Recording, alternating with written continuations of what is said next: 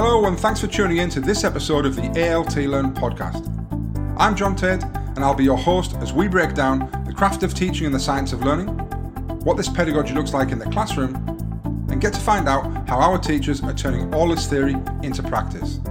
So, let's dive into this week's episode. Welcome to another episode of the ALT Learn podcast, where we've got a great episode lined up for you today discussing inclusive strategies to support students with ADHD. So I'm pleased to say that alongside me on today's show, we have an external guest of the podcast, Dr. Jennifer Nock. Jennifer is an educator and chartered psychologist with many years of experience working with children and young people, their families, and educators. She's passionate about supporting educators and parents to better understand mental health, behavior, and relationships, and to view children and young people through a developmental lens. So, a warm welcome to the podcast, Jennifer, and a big thanks for coming on to discuss this with me today. Thank you, John. Thanks so much for inviting me. I'm really excited to be um, working with the Trust and also to be having this taster session today. So thank you. Fantastic. Right. Well, let's get into it then. Um, as as we've kind of uh, as, as, our listeners will know, this podcast is listened to by uh, you know a range of people from trainees to new teachers, experienced teachers, school leaders, and staff from within the trust and beyond. So, before I presume there's a wider and deeper understanding of ADHD and how it affects young people, can you begin, Jennifer, by giving us an, an overview of kind of what it is and how it presents itself in our young people in our classrooms? Yeah, absolutely, John. So, in a nutshell, really, um, ADHD is the most commonly diagnosed behavioural disorder in children under 18. And currently, there are approximately 9% of children, school aged children, who have a diagnosis. It's believed to be largely genetic, um, but it's recognised that there's a lot of interaction with biological and environmental factors. Those those can contribute and have a, a strong impact. There are four particular um, areas that are, are, of great interest to researchers. Maternal smoking is one, mm-hmm. premature birth is another, low birth weight is yet another, and adverse childhood experiences. And I don't want to spend too much talking time talking about that today, mm-hmm. um, but I would say caution is needed because there's a lot of misdiagnosis of ADHD. And many children who've got trauma backgrounds actually are misdiagnosed with um, ADHD without their trauma background being taken into account. So those are the four main um, contributory factors that are a bit of interested interest at the moment. Mm-hmm.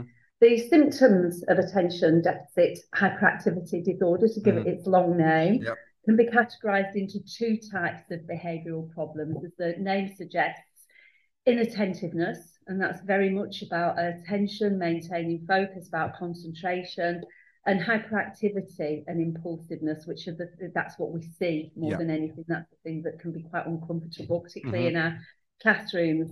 So lots of people who have ADHD actually fall into both categories, but not all of them. And some, um, for example, there might be people who have the condition and they have difficulties concentrating and focusing, but they don't have problems with, with hyperactivity or mm-hmm. inattentiveness.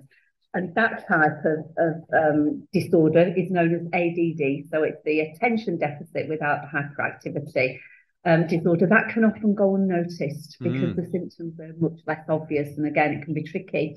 Um, ADHD is more often diagnosed in boys than girls. So girls are more likely to have, yeah, they're likely to have symptoms of inattentiveness only. They're less likely to show disruptive behaviour. Um, and I think we'll come on to talk about that uh, a little bit later. Mm, so, so just to kind of pick up on a couple of points there, that so the H, the kind of hyperactivity kind of bit, mm-hmm. that, like you said, that's what we see, isn't it? Mm-hmm. That's kind of what's you know that comes up. You know, sometimes it's bubbling below the skin, but the hyperactivity is the is the mm-hmm. output. So, are you suggesting there, or are you saying that, that that's more prevalent in the boys then than the girls, and, that, and that, yeah, interesting. Definitely. So the girls often tend to be uh, dreamy, and that's often how they're described. You know, she's yeah. a bit of a daydreamer. She's off with the fairies. Yeah. And this is one of the problems around diagnosis. They're often missed, or they're misdiagnosed wow. with something else that actually isn't ADHD. Really, I mean, that's really interesting. Just for people straight away to be thinking about, you know, the the the students in their classroom and where that might be and actually you know kind of you know what what what you see isn't necessarily kind of all what's going on below mm-hmm. the skin isn't it? Actually it, it, presents itself differently. So right very really interesting.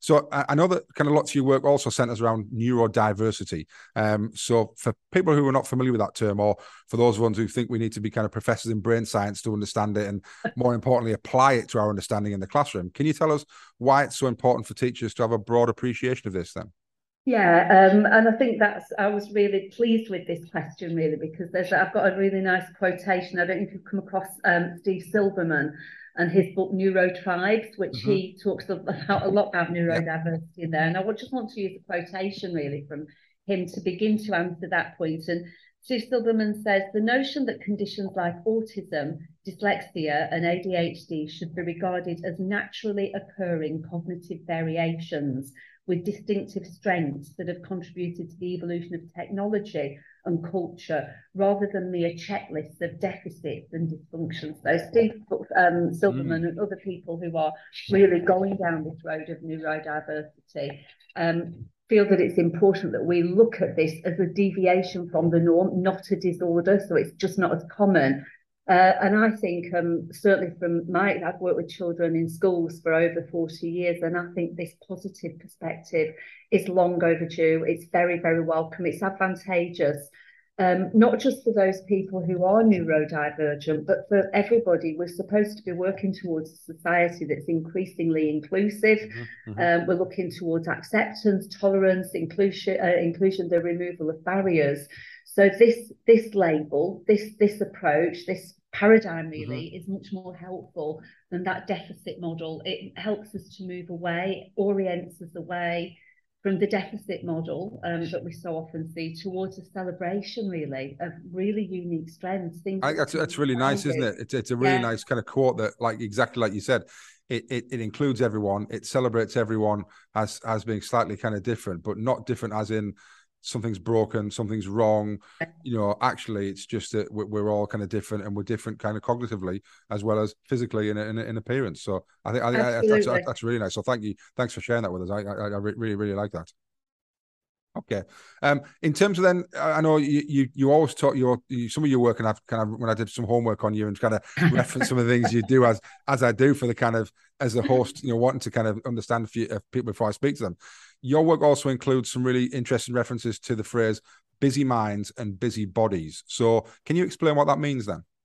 Yeah. So, um, for starters, um, the signs of, of um, hyperactivity and impulsivity, being able to sit still, um, constantly fidgeting, excessive physical um, movement, an inability to curb impulses. So the body and the brain are, are busy, they're active a lot of the time. And I think for people with ADHD, finding a balance between busyness and idleness can be really, really hard. And I think the seeds of this are often planted in childhood. I think if we, in, as educators, whatever age of, children we're working with, if we can really take that seriously, it's difficult for them to find that nice balance, that mm-hmm. even busyness and uptime and downtime, if you will, um, so they can find that, that they are over busy, their brains and their bodies are overactive, and this can lead to, to burnout. People with ADHD are more likely to have mental health problems in adolescence and mm-hmm. adulthood than people without ADHD.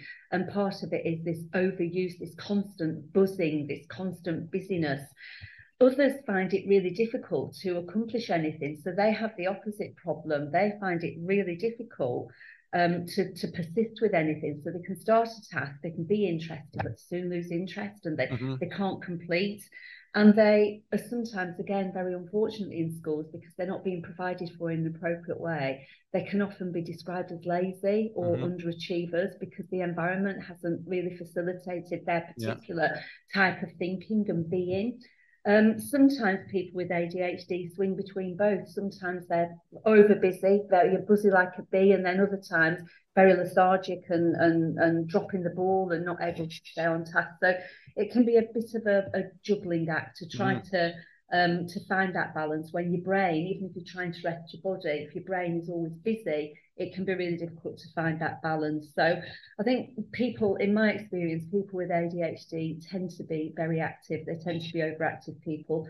So they might be putting into their energy into work or an activity. Mm-hmm. They might be daydreaming, but they are almost always mentally engaged. One of the problems we have in schools currently, and I suppose it's possibly always been the way, is we're very focused on being productive yeah. And it doesn't always look that way for people with ADHD. It doesn't look productive. They're very creative thinkers, they're zany thinkers. So we might there not be might not be a, a, as much output to represent what's mm-hmm. going on inside. So I think that um, productivity, which involves steadily working with something and, and completing it, that means that we have to require focus, we have to monitor our way through the task, and that's been really difficult for the person with ADHD. So I think that, mm. again, mm. this is key knowledge for educators.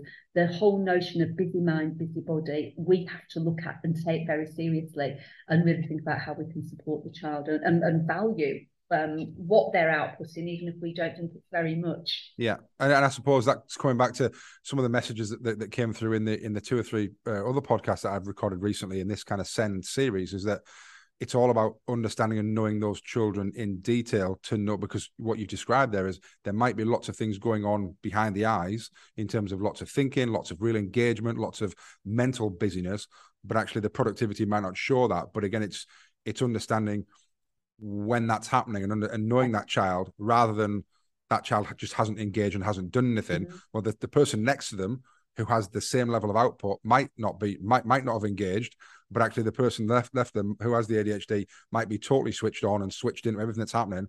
But actually, mm-hmm. that productivity might be lacking because of you know, like you said, mm-hmm. that they go into that kind of that idleness sometimes mm-hmm. because you know that because of that kind of mental kind of business as well. So I suppose then thinking about kind of my next question about every child's different. And you know like i've just said there it's about knowing the individual child isn't there there, mm. there clearly isn't a, a one size fits all approach for everything. Otherwise we'd have done this 20 30 40 50 yeah. years ago. Like it would have been yeah. you know, you'd have written the book we'd have read it and that's it. Would have been it would have all done it. So we know that there's some real context in this. But um are there any kind of more common or easy strategies to use then that, that teachers listening could be able to pick up and use tomorrow if they've got you know one or more students with the ADHD in their classroom and maybe referring back to that kind of busy minds and kind of you know and, and busy body mm. how can they kind of use some of those things in some real practical strategies to help out in the classroom okay well i think overarching is that that notion that well this child might have a very busy mind but i can't actually see that yeah so i am going to believe i'm going to trust in the mm. innate goodness yeah. and value of the child and i'm going to recognize that the output might happen tomorrow or next month or next year in a different context. The out, yeah. you know, it's all those neural networks are being built, those thoughts are there, those ideas are there. So being patient, I think, is is major. But in terms of practical strategies, I think that we need to really formulate all of our expectations on the child's executive functioning age. So we really need to think about their their, their cognitive skills and where, where are they with executive function? Are they are they age expected or if they've got ADHD, they are likely to be at least two to three years below mm-hmm. other children of their age in terms of executive function. So all of those high level thinking skills, memory, attention, concentration, focus, um, organization, planning, decision making, problem solving, they're likely to be two to three years below their, their typically developing peers. Mm-hmm. So I think we have to really work with that and to think, what can I put in place? I think we need to abandon time out completely and any other punitive or shaming or exclusive practices because children with ADHD really tend to um, struggle if they're in a school where there's very behaviourist systems in place. They do not respond to that, and yet they still go through that experience of being punished, shamed, etc. We need to um, allow fidget toys. We need to allow them movement. We need to make sure they're getting plenty of sensory snacks, that they're mm. able to pace if they need to, and that we, we obviously we try to help them to moderate that so they're not a huge distraction to other people. Yeah. Mm-hmm bad we've got to move away from seeing that as bad behavior it's not bad behavior it's their way of self-regulating they have self-regulation skills but often in schools they're not allowed to use them because it annoys somebody else and that just, just to... sorry just to pick you up there I'll, I'll let you carry in a second it was interesting a podcast I recorded with Andrea Edmondson about kind of regulation and self-regulation or sorry self-regulation and co-regulation and actually understanding that I think she put it really nicely that actually sometimes a, a student that might be uh, rocking on a chair might be seen as naughty behavior or disruptive behavior or disengagement, or, but actually it could just be their way of regulating, self-regulating at that moment.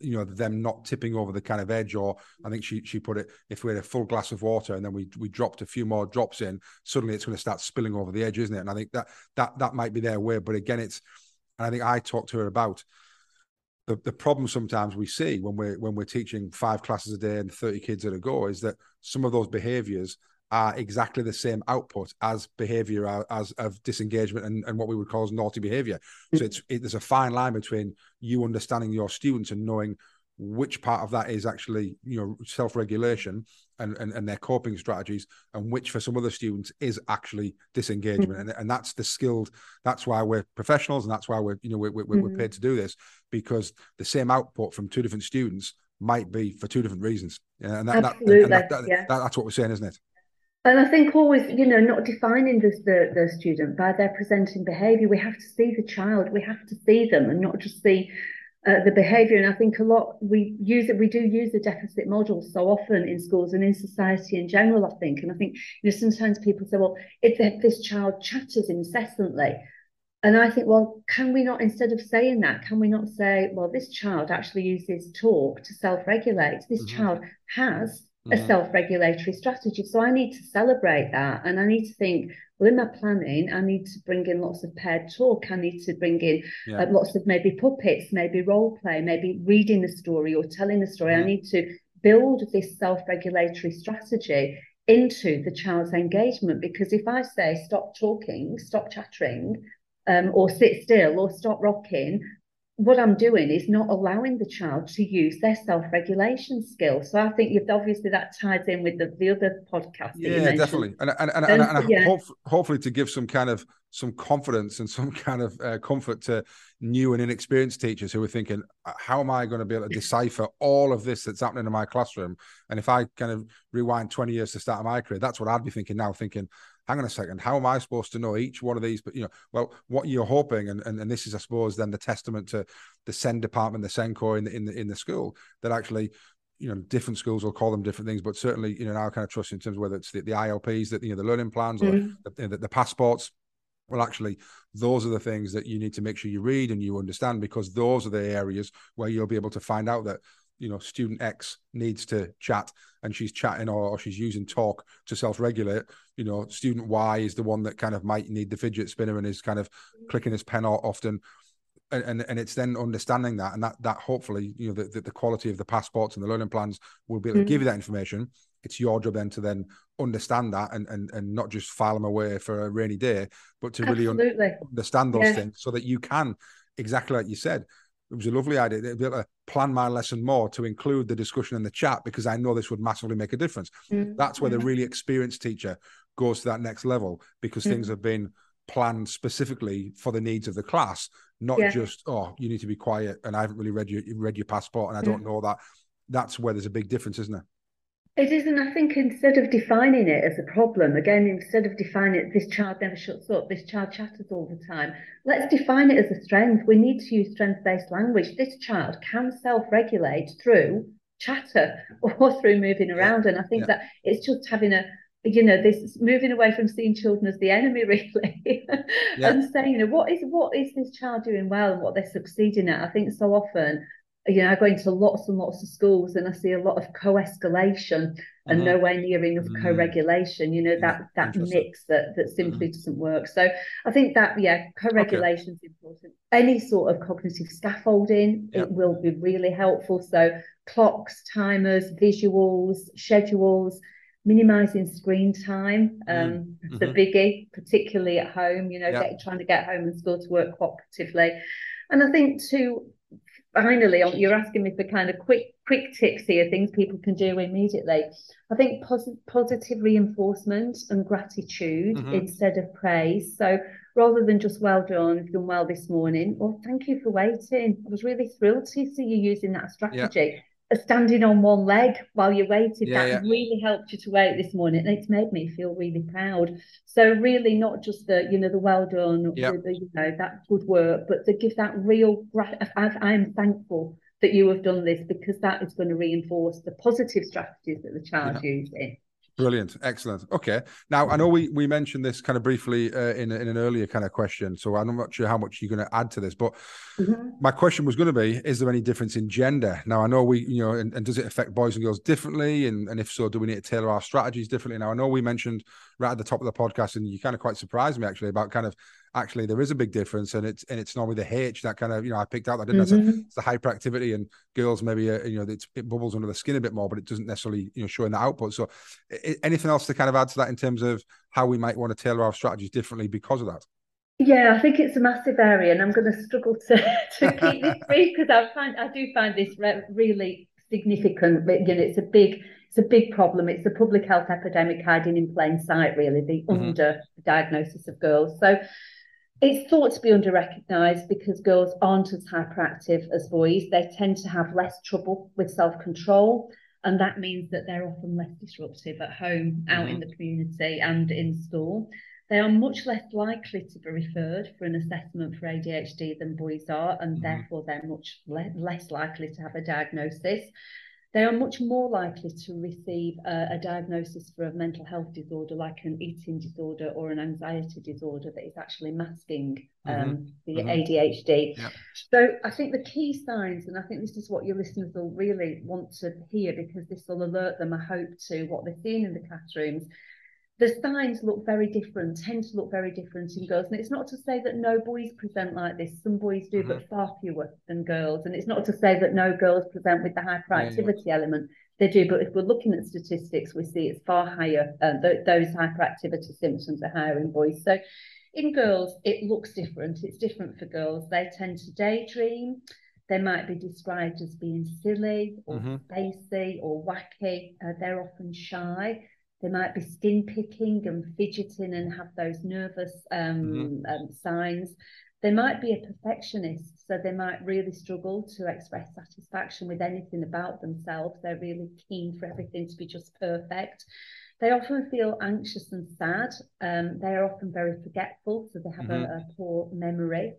They show emotional dysregulation and they often have trouble making and maintaining friendships and this can be a cause of great unhappiness mm-hmm. for them uh, they show a lot more signs of anxiety and mood disorders than do boys. Um, all people with ADHD have higher levels of anxiety than those without ADHD. Um, but for, for um, the, the, the, difference in mental, related mental health difficulties are higher for girls in, in, in the um, in the shape of anxiety. They experience higher levels of peer rejection than boys because mm-hmm. girls often interact through social engagement, yep. through mm-hmm. language. Boys often interact through de- doing and being, through yep. sports, etc., up and tumble.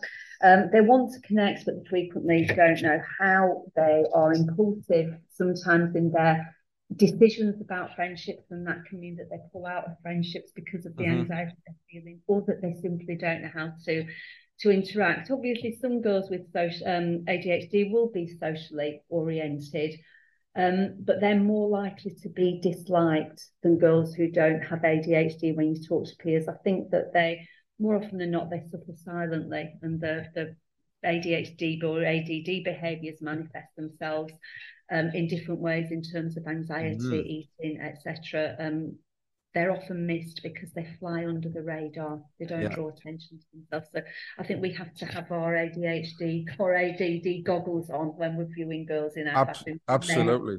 Yeah, and then really interesting there how you you know you said that you know it, either goes under undiagnosed and therefore mm-hmm. under kind of you know you referred and all those type of things, and actually for people listening, thinking about kind of picturing or visioning your kind of classroom, you know some of those kind of um, uh, the, the, those kind of those characteristics that you mentioned there. Mm-hmm. Hopefully, people are starting to think, well, actually, that might be. I might need to take a bit more interest in there and seeing what the, what the issue is mm-hmm. there, and do I need to just check in with the SEND department here and you know check back on the on the on the passport for that student mm-hmm. and all those type of things to make sure that we're we're really making sure that we've got a broad overview of all Absolutely, those. Because I don't think the, the strategies aren't different necessarily. You know, we've still got those problems with yeah. inattentiveness, etc um, but I think we just need to be really aware of the differences in presenting behaviour so that we can support more accurate diagnosis. I think that's the key. It's Brilliant. not once we've got the diagnosis or the suspicion that a child has ADHD, we can apply those same strategies, but it's getting the girls to that point where this is recognised as a, a you know attention deficit difficulties.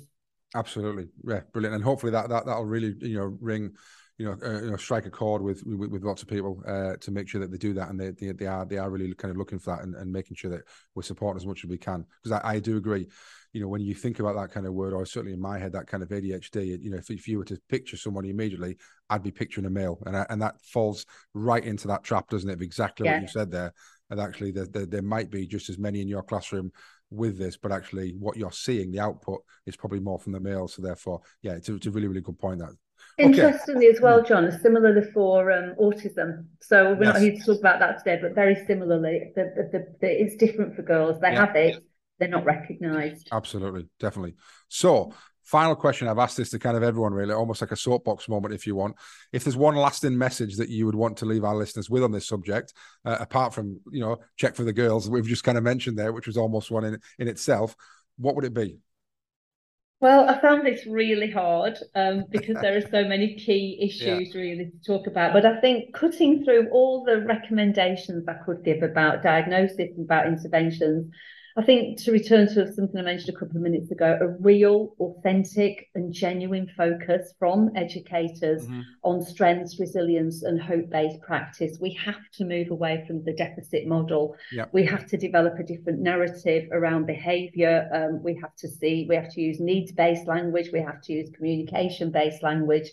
Uh, so moving away from that deficit model, model and then asking, how can I protect the child from potentially explosive situations. So, for example, that what we talked about a few minutes ago, recognizing that this actually isn't a weakness in the child, this mm-hmm. incessant chatter. Yeah. This is a strength because the child is self-regulating. So, how am I going to protect the child in those situations when it might not be possible for them to use a lot of talk? Yeah. So, how am I going to change the um, the physical, psychological, and social environment in mm-hmm. order to meet the needs of those children. So I think we need to really protect them in those yep. situations that they might find difficult, like playtime, lunchtime, mm-hmm.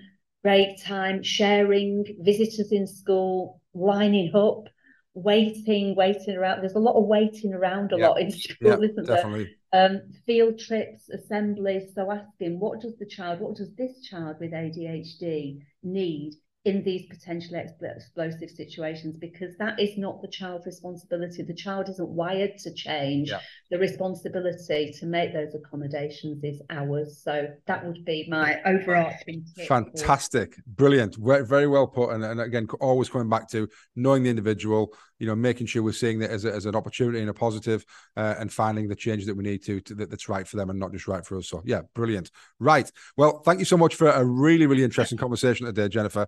And if our listeners have been as, as interested as I have, then I'm sure that uh, they'll they'll be really interested to know as well that I've got some further help at hand because you're running a, a training course for us up here at Richmond a School in North Yorkshire on the 20th of January next year in 2023. Uh, all the details on how to book can be found on our training website, which is yes at aretelearningtrust.net. And that's Y-E-S at, which is A-T rather than the at sign, arete, A-R-E-T-E, learningtrust.net. Yes at arete learningtrust.net. And then by clicking on the training and events tab. So thank you so much for your time uh, today. Hopefully it's been really useful for people. Um, and, you know, it's been a pleasure talking about it. Thank you, John. Thanks for inviting me. I've really enjoyed that taster. So thanks very much. Thanks for listening to the ALT Learn podcast. We'll be back soon with another episode where we'll be speaking to more of our teachers and finding out how they're turning theory into practice. Until then, take care.